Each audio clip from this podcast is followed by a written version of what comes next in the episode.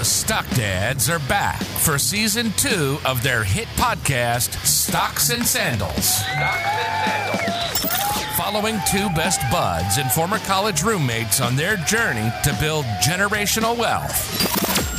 So tuck in your t shirt, put your crocs in sport mode, and let's grill up some profits.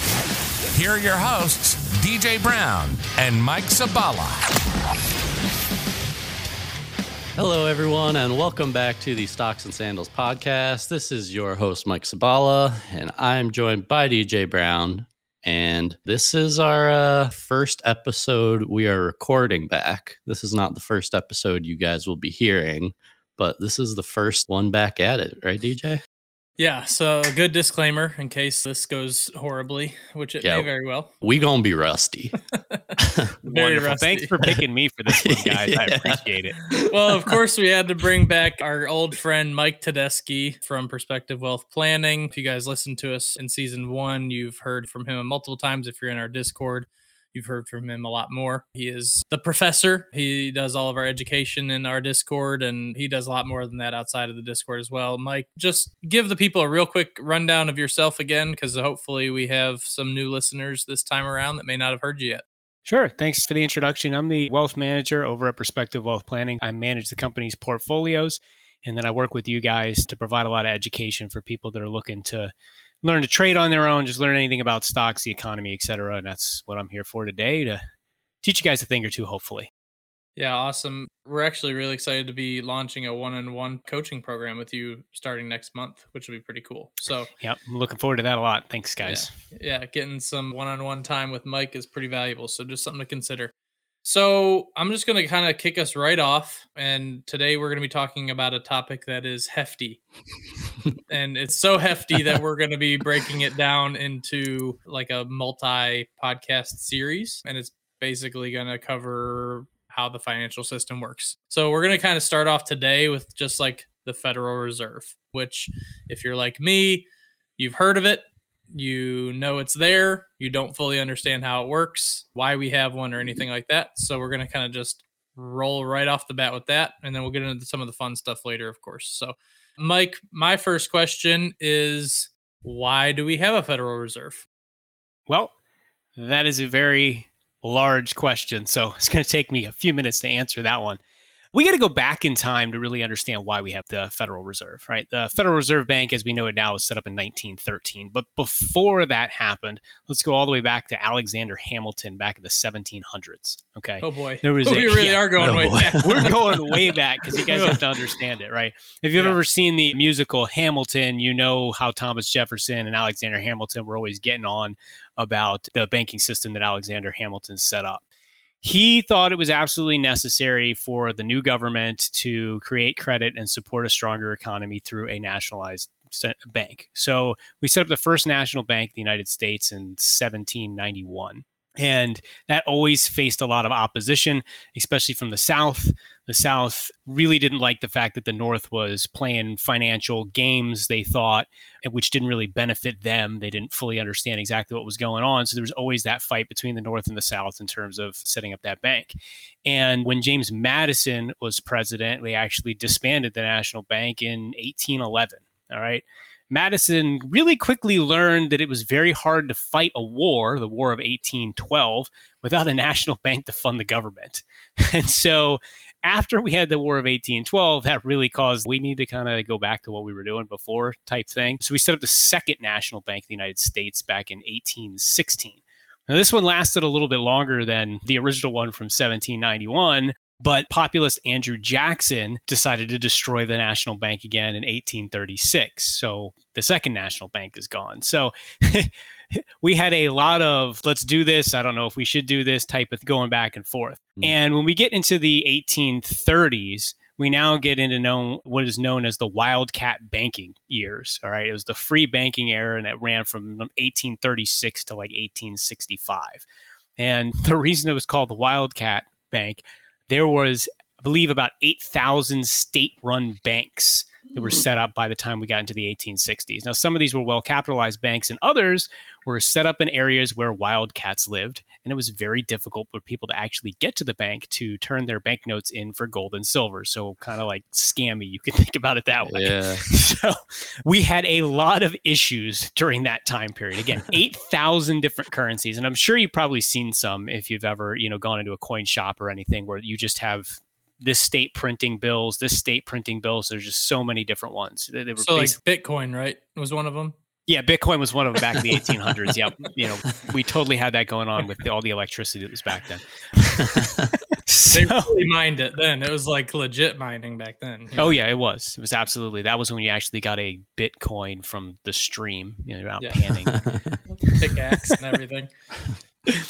So if you can kind of imagine that setup, right? You've got tons of state banks all putting out different pieces of paper, all meaning different things. Some banks you can't even get to. You have to get through cougars in order to get to the bank. Like it's just a complete wild, Still wild that west. way. Now you're talking. Now you're talking Mike's language now. yeah. I can interject here a little bit. Yeah. So we continue to run into major, major, major issues. Okay. And one of the biggest problems is that the system that we had wasn't elastic at all during that period of time. All right. And what I mean by that is the banking system couldn't expand and contract based on supply and demand. So we had tons of banks that would fail because runs on banks, right? Oh, goodness gracious. We heard that the bank doesn't have a lot of money. And then everybody wants to get their money at the same time. And that destroys the whole system, right? You've got to have a system that can expand and contract with demand. And if you don't, you run into, you know, runs on banks, which we had a banking panic in this country like every couple of years from like the 1800s all the way up until we set the Federal Reserve. Okay. Hmm. In fact, before the Great Depression in the 1920s, the 1870s was known as the Great Depression because of massive issues in terms of the banking system. Hmm. Hmm. And then you had the panic of 1884 and the panic of 1890 and the panic of 1893 and so on and so forth. So we needed some sort of system or we were just going to continue to have this incredible there's just no stability at all in the economy. Is my money worth anything? Like what is going on? And that makes a very very tough backdrop in order to build a really strong economy. So in 1907 we had another really large panic in 1907 and this was the panic where jp morgan stepped in. Now, jp morgan we all know the company still exists today. He wasn't the richest of all of the titans back then but he had control of a ton of money and was able to sit down with 40 or 50 banks, right? And sort of did what we did back in 2008, where the big banks bought out the banks that were having difficulty. All right. So JP Morgan stepped in and said, All right, these large banks, we're going to insure the debts of the smaller banks. We'll kind of buy up those assets, kind of thing, and quell this panic. Because if we don't do that, we're in a lot of trouble and that actually we were able to avoid a full-on depression and crash at that time because of that. And then again 2008 we kind of had that same type of playbook where buying the distressed assets and the larger banks were able to kind of take that cushion. It put some stability back into the system. It gave people some confidence and we avoided you know complete and total panic. But with everything that had happened up to that point the writing was on the wall. We needed some sort of established federalized banking system. And after that banking panic in 1907, we finally got to the point six years later where we had the Federal Reserve Act, which was put out in 1913, which is now the system that we have today. Now, there's obviously been some changes since then, but that gives you a pretty good backstory of why we needed to have the Federal Reserve. So, with that said, like, how does it work? Like, why does the Federal Reserve work? Like, what exactly are they doing for all these banks?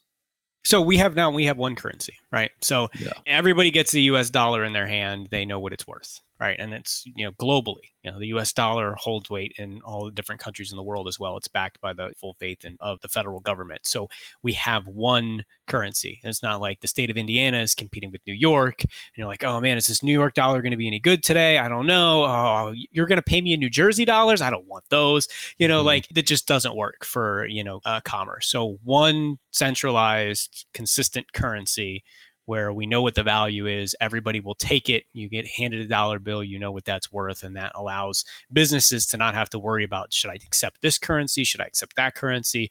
They can just take the US dollar and, and do what they need to do. Gotcha. So was that an issue back in the day? Like with the different values for all the dollars? How did that work? We had 8,000 competing state run banks. So, Uh-huh. You know, money used to be tied to gold and silver. We obviously got off the gold standard in this country. So it's not backed by anything anymore, but the full faith of, you know, the federal government. Way back in the day, if you look at the currency, it was exchangeable for gold and silver. So, right but how much gold and silver did these little banks have? There was no oversight there was nothing and so again like i could set up mike's bank in the middle of rural west virginia and send out all these bills and claim i've got all this gold. Nobody can find where my bank is located. Should i take this piece of paper if i'm a business? Is this good? Can i actually get gold and silver? Like it was a mess. Lots of fraud lots of issues. There's just no way to have a consistent economy with that type of system in play. Hmm So, how is the Federal Reserve structured generally? What does that look like? Because I mean, it's not like run by the president. It's not run by you know Congress or maybe I don't know. How does that work? It's a quasi government agency, uh, the best way that I can describe it. So uh, the government has a lot to do with it, but at the same point in time, it is an independent entity. So let's go back and look at a couple of major changes that have happened since 1913 and really what the Federal Reserve is meant to do in today's world. So after the Great Depression, they put out the Banking Act of 1935, and that's what actually established the Federal Open Market Committee, the FOMC. You may have heard that. They, they meet multiple times a year. That's where you get your rate decisions from. The FOMC was designed for the Fed's monetary policy decision making body. Okay, that's what that is for. That's are we going to raise interest rate? What are we going to do? That they're making that decision, and that was didn't happen for the first 22 years of the Federal Reserve. Then we had the huge inflation issue in the 1970s, right? And Congress put out another act. It was the Federal Reserve Reform Act of 1977, and this gave the Fed the dual mandate that it has today sorry, it's one piece of the dual mandate. There was the second piece of that act that came out, the Full Employment and Balanced Growth Act of 1978. So 1977, the Fed was now explicitly set up to have price stability as the national goal for the first time. Like you are designed to keep prices stable, right? Living through that incredible, you know, inflationary period, the public obviously, you know, panicked, et cetera. Like we needed to do something. And so that was the goal. Let's make sure prices are stable. And then the following year in 1978, the second policy goal is full employment. So the dual mandate that the Federal Reserve has now is price stability and to have full employment. All right. And the last piece to it would be back in 2010, the Dodd Frank Act was the last major, you know, piece to the Federal Reserve. And that basically made it more open to scrutiny, expanded the supervisory responsibilities of the Fed to try to limit fraud. And so those have been all the major components that have been put in place since the 1913s. So, how is it structured now? Okay. The Federal Reserve is a two part structure. You've got the central authority called the Board of Governors, which is located in Washington, D.C., and a decentralized network of 12 Federal Reserve banks that are throughout the U.S., right? So that is Boston, New York, Philadelphia, Cleveland, Richmond, Atlanta, Chicago, St. Louis, Minneapolis, Kansas City, Dallas, and San Francisco. Those are all the different Fed You- locations. You missed got. Iowa's, I think. No, no, I don't think I did. okay. oh gosh. So they meet for the FOMC, the Federal Open Market Committee, and that brings together members of the Board of Governors and the presidents of the reserve banks to help set that monetary policy. The Board of Governors, the president nominates and the Senate confirms. So this is why it is a quasi government agency. It's not completely just out there, do whatever the heck you want. The Board of Governors of the Fed is nominated by the US president and then confirmed by the Senate. So the board is a federal agency that reports and is accountable to Congress. All right. And that gives the board in DC oversight over the 12 reserve banks. The reserve bank employees are not government employees. So again, it is an independent entity, mm-hmm. but we have government controls in there. So when you're like, I don't understand the Fed, it's a very confusing system and not very many people do. There's a lot going on with it. So let's Do- I'll leave yeah, it there. So the government or the ones that are nominated and have to be confirmed and all that kind of stuff? Do they have like term limits? Is that They forever do- thing until they die? no, it's not one of those things until they die. There's actually, and I wish I had the numbers in front of me, but I know there's an age requirement where you get to a certain age, you can't serve anymore. They're staggered so that you're not replacing the entire board at one point in time. I believe it's on even years, and I think maybe it's like a 14 year term. Don't quote me on that, but there are limits on that Got that it. are set in place. And it's definitely set up so one person at one group in control of the government can't come in and mm. completely change the board out, which would be a huge problem if that's what we were doing. okay. So I might be getting ahead of the discussion here, but I mean, I think we've all like seen the memes where it's just like the Federal Reserve is just like cranking out money, you know? So Brr, right. Owl there. We're gonna, Yeah. we're gonna bring that back. I season one? forgot about your Money bad printers money brrr. printer noise. so we've seen the meme, but like, I mean, is that what's happening pretty much? Are they just like printing money and is that how it works? Or is there more to it than that? So when you think of printing money, we take out the money printer, you know, memes or whatever. You think that the Federal Reserve is just sitting in the back of a warehouse with a ton of printers just printing hundred dollar bills. That is Mhm. not what happens at all. There's no actually physical printing of money at all, right? The Fed creates money by lending it to banks. All right. So the banks have to have a 10% reserve requirement. All right. Now they disbanded that last year during the pandemic, which meant banks didn't have to hold any of their capital back. So if you're a bank and you have a million dollars, you have a million dollars that you can lend out into the economy, right? Now, if I'm the Federal Reserve and I say, hey, I'm going to lend you another million, I'm going to lend you two more million. Now you've got three, four, five million dollars that you can lend out. So it's creating money so the printing of money is not physically printing of money, but they are creating money. So, so the goal is to get that money into the banks that then lend that out to businesses and it trickles down and goes through the economy. Right. And that's why you have different rates that you hear too when you're talking about interest rates. You've got the overnight rate to banks, which is the Fed fund rate, and that's a quarter of a percent. You can't go get a loan for a quarter of a percent. That's not going to happen. Mhm. Right. right? You know, they, they then lend it out. They're going to make their piece on, and all of a sudden now you're getting your 30 year mortgage and you're paying 3%. Right. I mean, it just, it, it goes up that way.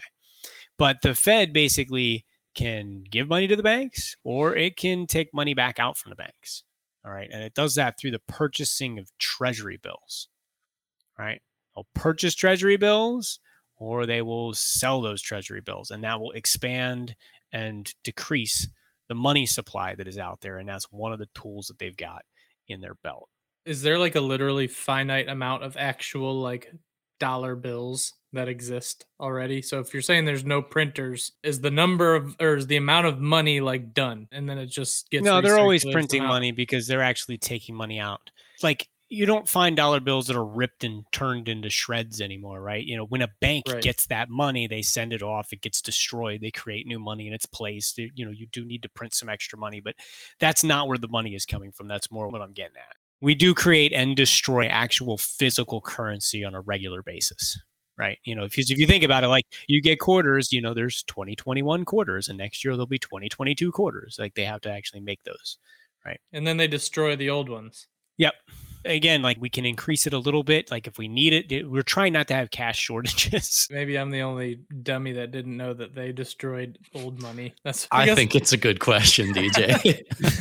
I guess that's the purpose of this podcast. So that's super interesting. I guess that's why, like, you know, when they have like those quarter collector maps and you can like collect and try and get all of them from that year and stuff, like it's actually kind of a cool collectible and stuff. It's like, okay. But anyways, I digress. Sorry.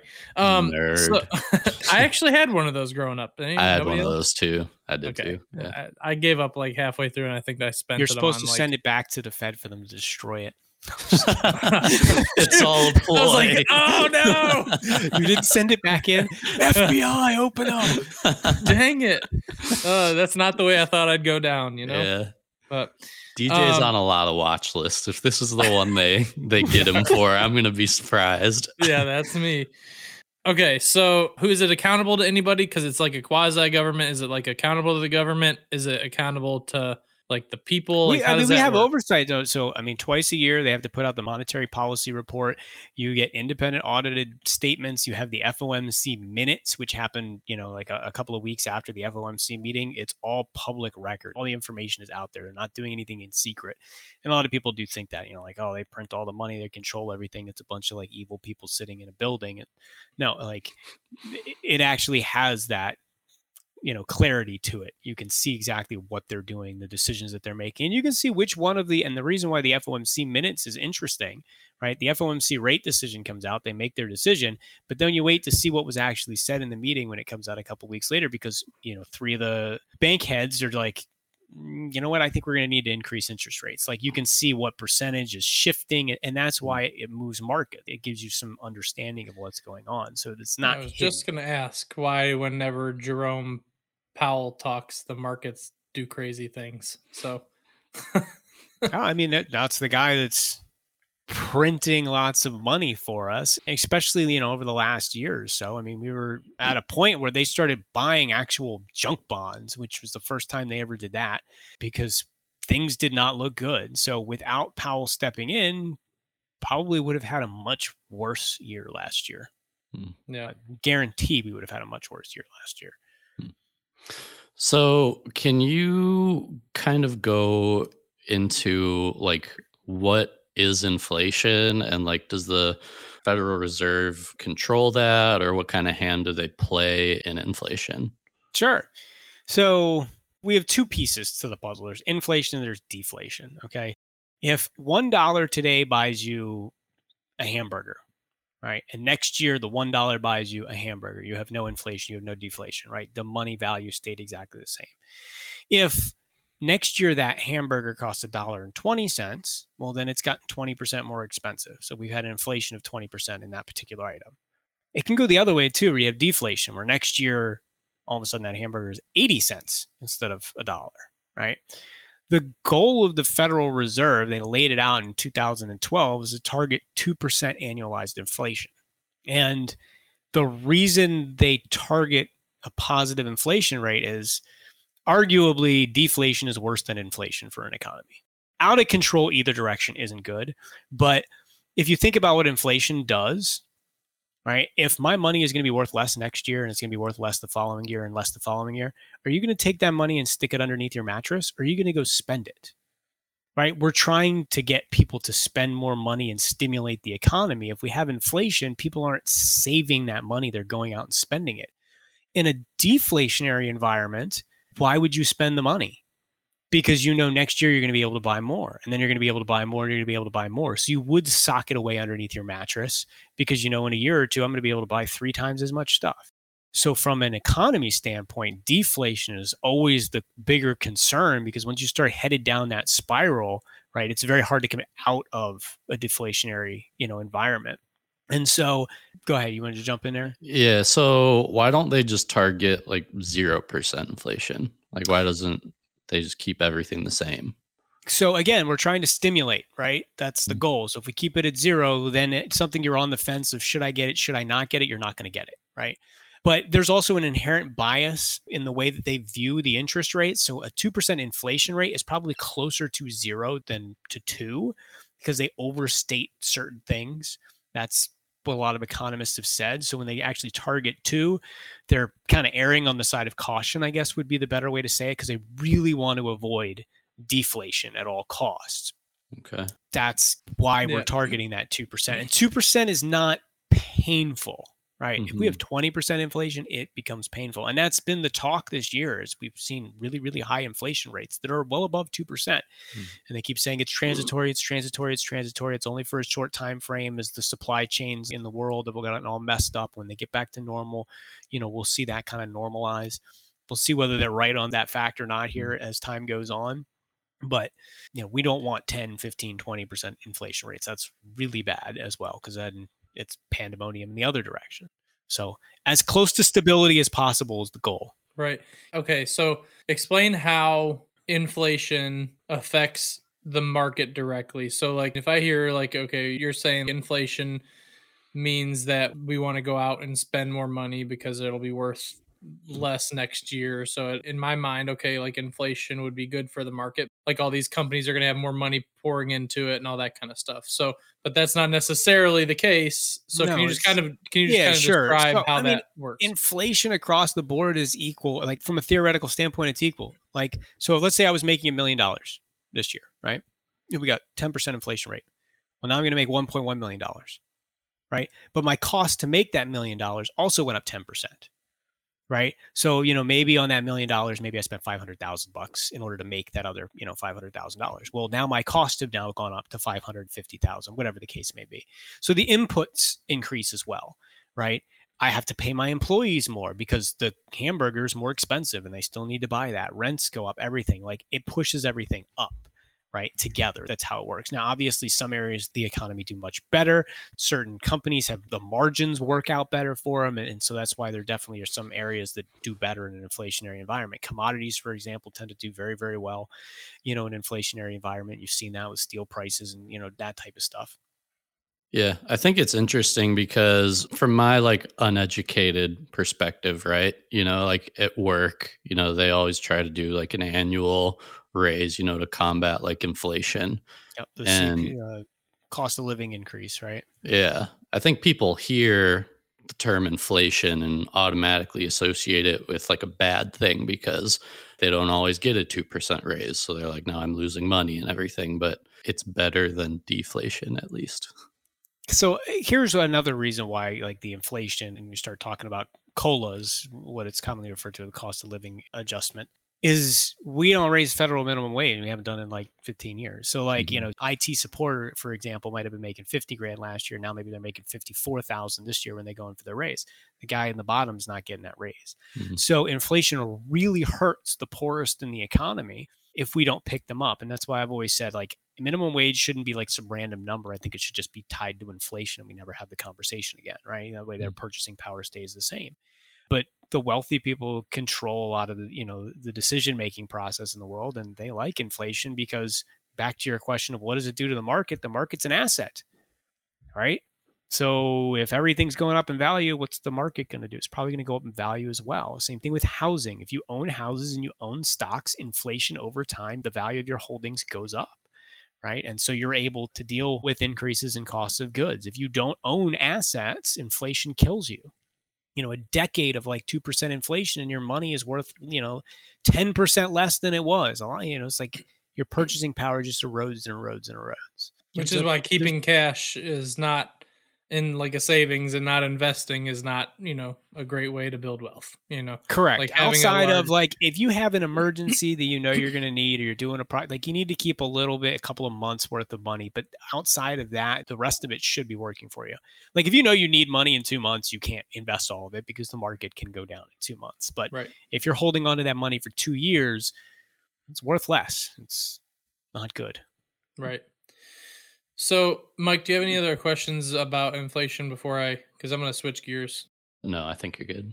Okay, so we've talked about inflation. Let's talk a little bit about interest rates. Can you just kind of explain, like, you know, what are the federal interest rates and like how slash does the Federal Reserve, you know, control those? What does that look like? So that's part of that Federal Open Market Committee's decision making process is where to set the Fed fund rate. That's the overnight lending rate, so to speak. Okay. So right mm-hmm. now it's sitting at a quarter of a percent, right? Zero to, to a quarter of a percent. The more you raise interest rates, the more money you take out of the economy. All right. Because now when I'm lending that money as the bank out to you, more of that is getting eaten up. For me to get that million dollars before it was costing me 2,500 bucks. Now it's costing me $20,000. You know, like as interest rates go up, to borrow that money costs more money, right? So if I have less money to lend out, I'm shrinking the monetary supply. So when we're raising interest rates, things are rocking and rolling, and we don't want things to get overheated, right? When we go back to our conversation that we just had about inflation, right? If we're running an inflation rate of 25, 30%, like how do we combat that? We've got to pull money out of the system. If you look at what Volcker did back in the 70s, that's what he did. He ratcheted up the interest rates. It was painful as all heck, but it solved the problem, right? So that is the function that they use. We increase interest rates if we want to take money out of the economy. We decrease interest rates when we want to put money into the economy. And what we've got over the last few years is we're at zero. Do we go negative, right? If we want to increase money into the system, do we go with negative interest rates? Or do we start doing open market activities? And that's purchasing different things that the Fed's been doing. And that's where we've gone. We haven't gone to negative interest rates in this country. But if your lever is up and down and you're at zero, you kind of can't go down, right? And that's the reason why when we look at what happened last year with the coronavirus, like what could the Fed have done? We could have gone negative interest rates or we could have started buying stuff to put money back out there. And so that's what they did. They bought stuff. I remember kind of when that was happening. And I think I remember people saying like negative interest rates would be really bad. Can you kind of describe like what would that look like? What would negative had interest rates the, look like? The European Union has had negative mm-hmm. interest rates on things. they went negative. It's not necessarily a bad thing. You're just getting paid to borrow money. It's another way of stimulating things. How awesome would it be for you as a consumer to go, you know what? I want to buy a new house. And the bank goes, well, yeah, here you go. Here's half a million dollars, and we're gonna pay you every year to, to borrow that money. You- like we would all be like, "Oh yeah, sign me up." That would that," be right? awesome. I would, this yeah. is great. I get I would do that. and you're paying me. Woo! right. So, I mean, as a bank, like from a business standpoint, you'd never want to do that. But the Fed could kind of change the rules of the game as such that that's what's going on. Right. Mhm. So it's not necessarily a bad thing, but you don't want to head down that path. It sounds really good on the surface, but if your banks are now lending out money, losing money, lending money, how does the banking system work properly? How do they Mhm. make money? I guess Wells Fargo will start charging us for breathing. but no.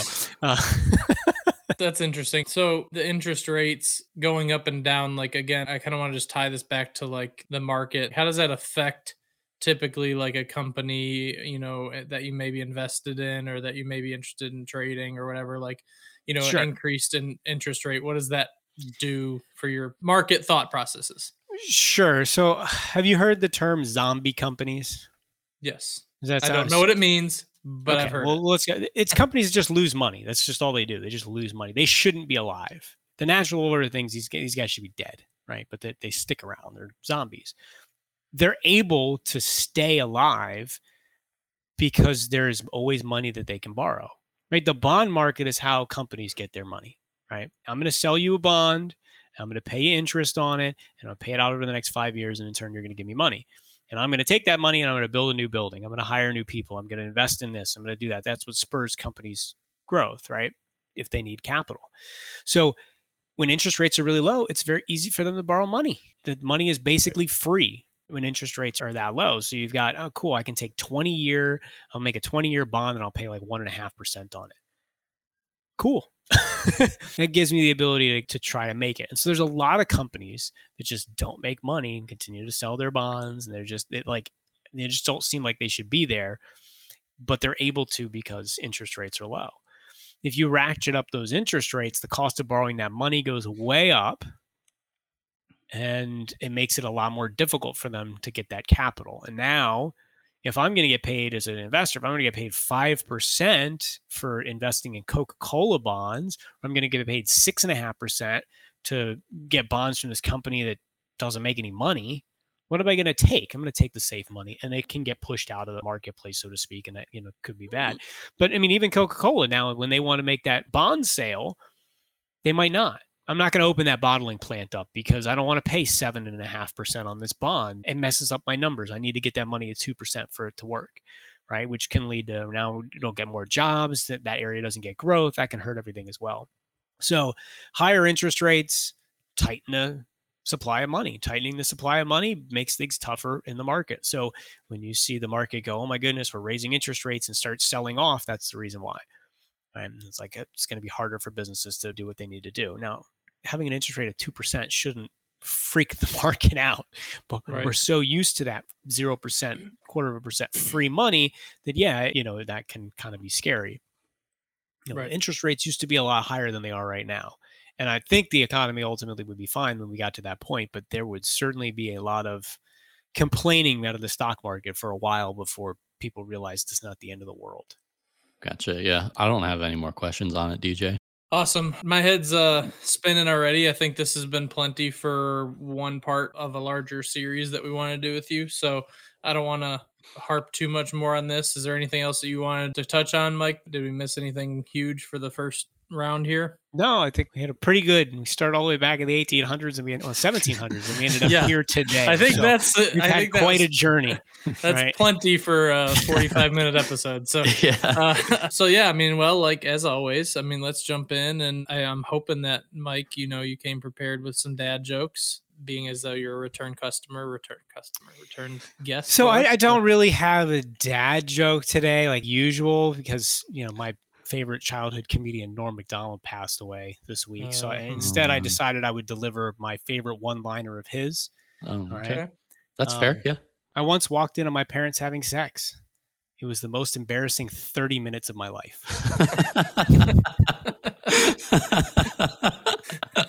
Uh, that's something I Uh. could see Mike saying, like Mike Sabala actually saying in real life. I might say it. I mean, I wouldn't do it, but Sure, sure. this is an embarrassing story. I probably shouldn't even say it, but that happened to me once. Oh goodness! For what have I 30 started? minutes? What have I Not for 30 minutes, but it happened. He's just sitting in the corner crying. no, yeah, it was traumatic. I can Um, imagine. Your mom yeah. listens to these episodes too. So I know. you know, that's I know. You know, yeah, I would be know. Great. So I'll tell the story. Uh, do you guys want to hear the story? I don't have to tell it. I mean, I kind of feel like I do, but I don't want the graphic details. I don't Oh really. God, no! Please, no. I, okay. So I didn't hang around. Like, okay, but all right. So it was. To what are you guys doing in there? to my to my dismay, it wasn't all that long ago. oh God! But, okay. so all right. So here here's what happened. All right. So I was in college and Oh, I was home over like summer break or something. And like I'm a huge dork, plays video games and everything. So I was at home. I was up super late playing video games. And it was like two in the morning. I was going to bed. And so like to get to my room, I had to walk up the stairs. And my parents' room was like right at the top. And then I took a left like down the hall and my room was there. Okay, so I was walking up the stairs at like two, and I heard my dad like making this noise. and, like my dad's super old, okay? So I thought he was like having a heart attack or something. So I like cautiously opened the door and I was like, Dad? he, I was like, Are you okay? And he's like, Yeah, I'm okay. And I was like, Okay. and I left. I was like brushing my teeth and everything. I was like, that was weird. Like, what was going on? And like, I was thinking about it. And I was just like, this Ah. is weird. And so, like, I was laying in bed and I was like, I wonder, like, are they lying to me or something? And then it like hit me. I was like, oh my God. like, they were freaking doing it. and so, like, it just, yeah, that- that's Uh, it. that's, that's hilarious. That's really Yeah. funny. So- the good old days, you know. so that's the story. Yep. Back in college, you know, most kids Mm-hmm. have that like experience when they're like five. You, Yeah. you know, that's no, I, I better. understand. Yeah. Yeah. but yeah. All right. Well, dude, I have so many good ones, man. I've been storing them up for months while we've been waiting on these. I Yeah. think they're good. They never really Yeah. are. So, what's the cheapest cut of meat you can buy? What? Deer balls. They're always under a buck. You're so dumb. That's good. That's good Uh, stuff. That I feel like that is a good dad joke. It is. Like I could It see a dad making his children cringe. hmm Yep. So Just like your dad made you cringe. yeah, okay. So, you understood the assignment. Good job, I DJ. did. I understood it. I don't have one because I'm super unprepared for this podcast, like in general. So I don't have four months to prepare. I know. Okay, but hold on though. So if you could have a superpower, what would it be? Is this a joke or is this like a real question? It's a question. Hmm. I think it's got to be invisibility. Huh? You just Oh, go into the vault and steal all I want. Interesting. Okay. You would, I you would- perv. You'd use it for other reasons. He'd go back to his parents' room. Uh, I should have never told you guys this. you really shouldn't have. You really shouldn't have. I kept it a secret throughout all of college. Dude, that surprises myself. me too because of the things that you've walked in on me doing during college. So, you know, it's like, man, I, it's it's true. didn't realize we had secrets. a story Uh, still for, holding back on the noise. a story for another time. yeah, right. I think that I would pick teleportation. Think that would be cool. Yeah, that's also what I would pick. I feel like you can just teleport into the vault, you know? Like if you're invisible, you still got to like sneak around and like get in when it's open and like I didn't know, even think about that Teleportation is angle. better than the vault. Yeah, I thought. Yeah. yeah. I didn't even So- think about that angle, but I was just thinking it'd be cool to like travel wherever I want. and- Such a good-natured guy. Just- Wow. Yeah, It would be cool for travel too, bud. it would. Yeah, we wouldn't have to get on planes anymore. That'd be good. hmm hmm Uh, all right, so let's wrap this bad boy up because people are probably already tuning out by now. So might as well, you know, Mm-hmm. move on with our day, move on with our lives.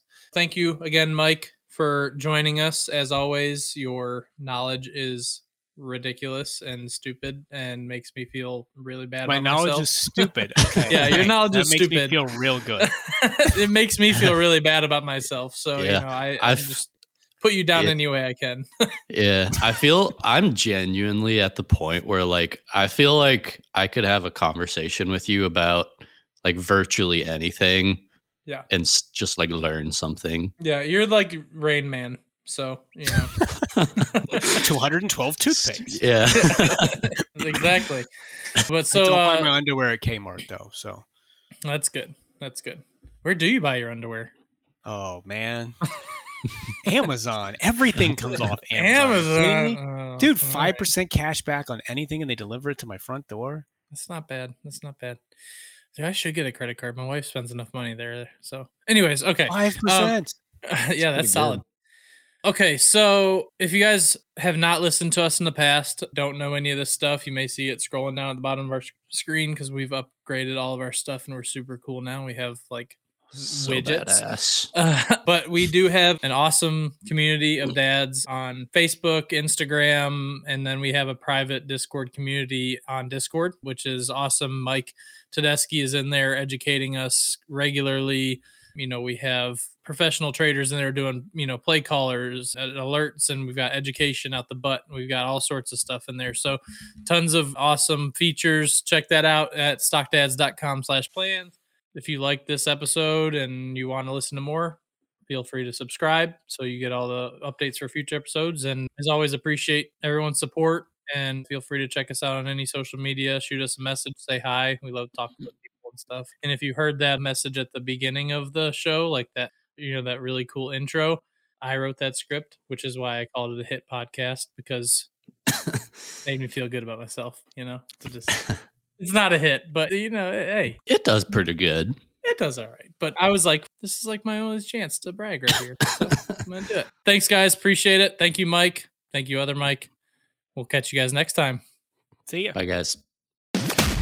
Thank you for listening to the Stocks and Sandals podcast. Make sure to subscribe for future episodes. Leave a five star review and join our premium community on Discord at stockdads.com slash plans. You can also follow us on all major social media platforms. But most importantly, stay off the grass.